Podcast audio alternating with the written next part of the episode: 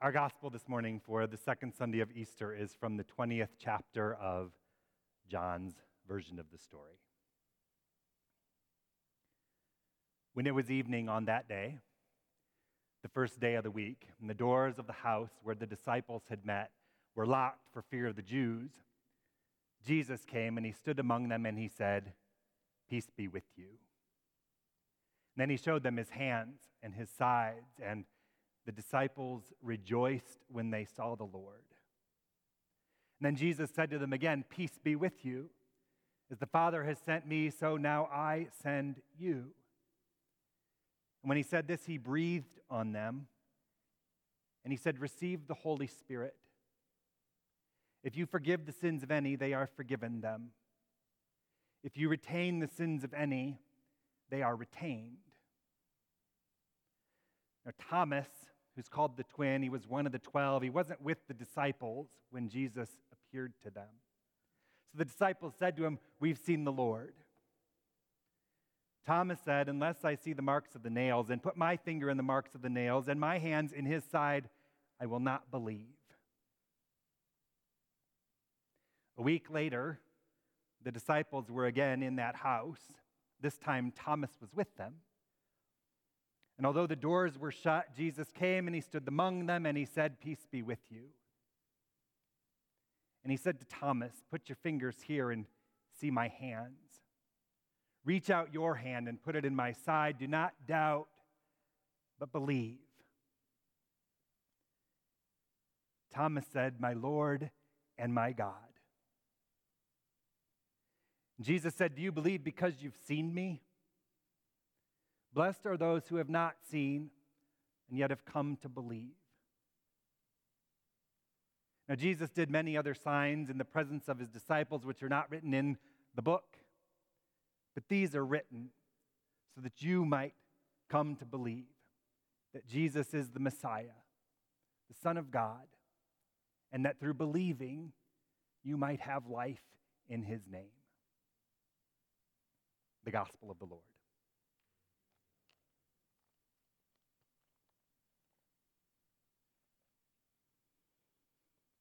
I'll believe it when I see it, right? We've all heard it before. We've probably said it before. I'll believe it when I see it. I didn't do any research to find out where that phrase comes from or if Thomas from John's gospel gets the credit for it, but that is his sentiment exactly, right? I'll believe it when I see it. Unless I see the marks of the nails in his hands and put my fingers in the marks of the nails and my hand in his side, I will not believe. I'll believe it when I see it. We've all said it. Maybe not about things of faith necessarily, but about anything unexpected or hard to believe or too good to be true. Like that last lottery ticket maybe you bought that you thought was going to win the big prize. I'll believe it when I see it. Or that your son will clean his bedroom without being asked. I will believe it when I see it. Or when that chronically late friend of yours promises they're going to show up on time for a change. I'll believe that when I see it too. Or, you know, so and so who's in whatever number of relationship it might be promises that this is going to be the one that sticks. I'll believe that when I see it too. Some of us are naturally more cynical and more skeptical than others, but we all do our fair share of doubting the difficult or the unlikely ways of the world around us, sometimes for really good reason, like Thomas this morning, if you ask me. But I thought of a story this week that made me think differently for a change this time around about what Jesus might be up to with Thomas in those days after Easter. It's not so simple as, I'll believe it when I see it. I mean, the story goes that there was a wise old woman who, for years and years and years, weekend after weekend after weekend, took the bus into and around the big city. She loved the big city for all of its hustle and bustle, for all of its people and places, for all of its colors and foods and shops and more. And as much as she loved spending time in the big city, she loved the bus ride just the same because she liked so much to watch and to talk with the people who would come and go at each stop along the way, especially the young people who were new and curious and so green about it all. One day, a young woman sat next to the older, wiser woman on the bus and explained that she was new to town. She'd never been to the city. And she wanted to know what it was like. The old woman asked her, What have you heard? What are you expecting when you get there? The young woman, eyes smiling and filled with excitement, said she heard it was beautiful and fun and full of food and lights and interesting, colorful, kind people. She couldn't wait to get there. She wasn't sure she'd ever want to leave. The wise old woman sitting next to her smiled and said, You are in for a treat, dear. That is exactly what you're going to find when you get to the city. The young woman thanked the old lady and bounded off the bus, wide eyed and smiling as she made her way downtown. The next weekend, a sullen young man plopped down in the seat next to the wise old woman on their way into town, and he grumbled his way through her attempts at some small talk. She asked him why he could be so grumpy on such a beautiful day. And he said he wasn't looking forward to this visit into the city one bit. He'd never been there before, and he expected what he'd heard to be true that the city was dark and dirty and dangerous, that it was loud and crowded, that the people were mean, and that he would be ready to leave as soon as he got there.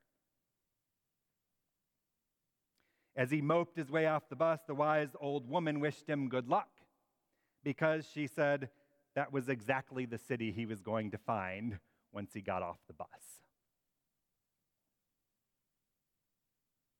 So, never mind, I'll believe it when I see it. The point of the story with the old woman on the bus is that the opposite is true a lot of the time. I'll see it when I believe it. What we believe sets the stage for what our hearts and our minds and our eyes are going to see and experience a lot of the time in this world.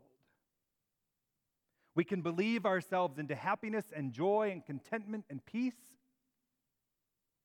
or we can believe ourselves into sadness and fear and anxiety or worse. I'm not pretending this is all so cut and dried or easily done for all of us, but a lot of the time, we see and we experience what we believe or what we have convinced ourselves or what others have convinced us to be true. And I wonder if this is something like what Jesus had in mind in those days after Easter. I wonder if all of his showing up behind closed doors after the resurrection and his willingness to show up for Thomas, what seemed too good to be true anyway, is an even deeper lesson in what it means to live a life of faith than it looks like on the surface of that story with Jesus' holy hands and scarred sides. What if, when Jesus says to Thomas and whoever else was listening, Blessed are those who have not seen yet and have already come to believe? What if he's saying something like, You'll see it when you start to believe it? And there might be no amount of faith or belief on your part or mine that will clean my son's room or change my friend's knack for being late or mend someone else's broken relationships. But our willingness to have faith or to hold space for possibilities we can't always see might actually change the way we experience the world for ourselves. It might actually allow us to see God alive and well in the world around us differently. Like if we believe There can be forgiveness by the grace of God for us or for someone in our life. We might be able to not only imagine that forgiveness, but we might find a way to receive it ourselves and offer it up too for somebody else. I'll see it if I can believe it might be true. Or if we believe there can be healing from some kind of hurt or brokenness or struggle in our life, we might start looking for ways to facilitate that, manifest that healing in ways that actually bring it to fruition. See it, maybe, if I can start to believe that it's possible. Or if we believe there can be new life or a second chance or some kind of resurrection after a tragedy or a loss or a failure, our eyes might be more willing to look for and then able to actually see new life and another chance or some kind of resurrection when it shows up to surprise even the most cynical among us.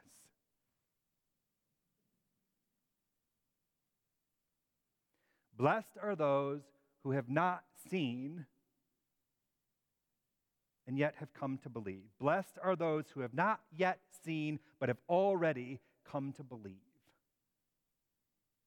You'll see it when you believe it. See, I think Jesus knows that this faith and this belief stuff is hard. I think that's why he kept showing up for those first disciples and especially for Thomas, the one who had such a hard time believing for very good reason, what seemed too good to be true. And I like to wonder what in the world could have been troubling Thomas in those days in the first place, after all. Maybe he couldn't get his son to clean his room. Maybe Thomas was the one who was always late. That's why he missed the first appearance of Jesus that first Easter Sunday.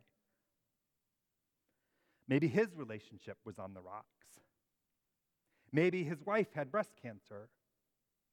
Maybe his father was in the hospital. Maybe his best friend was dying. Maybe he lost his job. Maybe his dog just died.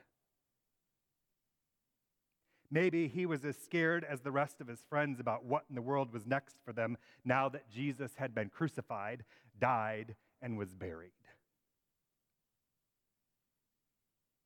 Whatever the case, Jesus wanted Thomas to believe that that was not the end of the story, that there was more and better and bigger waiting for him by the grace of God. And I wonder if Jesus wanted Thomas, and I believe Jesus wants us too, to believe this. First, so that we might go looking for and come to see the very real presence of God among us in surprising, loving, beautiful ways because of it. Like that wise old woman on the bus in the city. Maybe Jesus longs for us to believe in and to expect more of God's grace to find us on this side of heaven so that we might go looking for it, especially in the broken, wounded, fearful places of our lives. So that when it shows up in our midst, we'll be ready to recognize it, to reach out, to touch, to receive it, and then to share that kind of grace with the world in his name. Amen.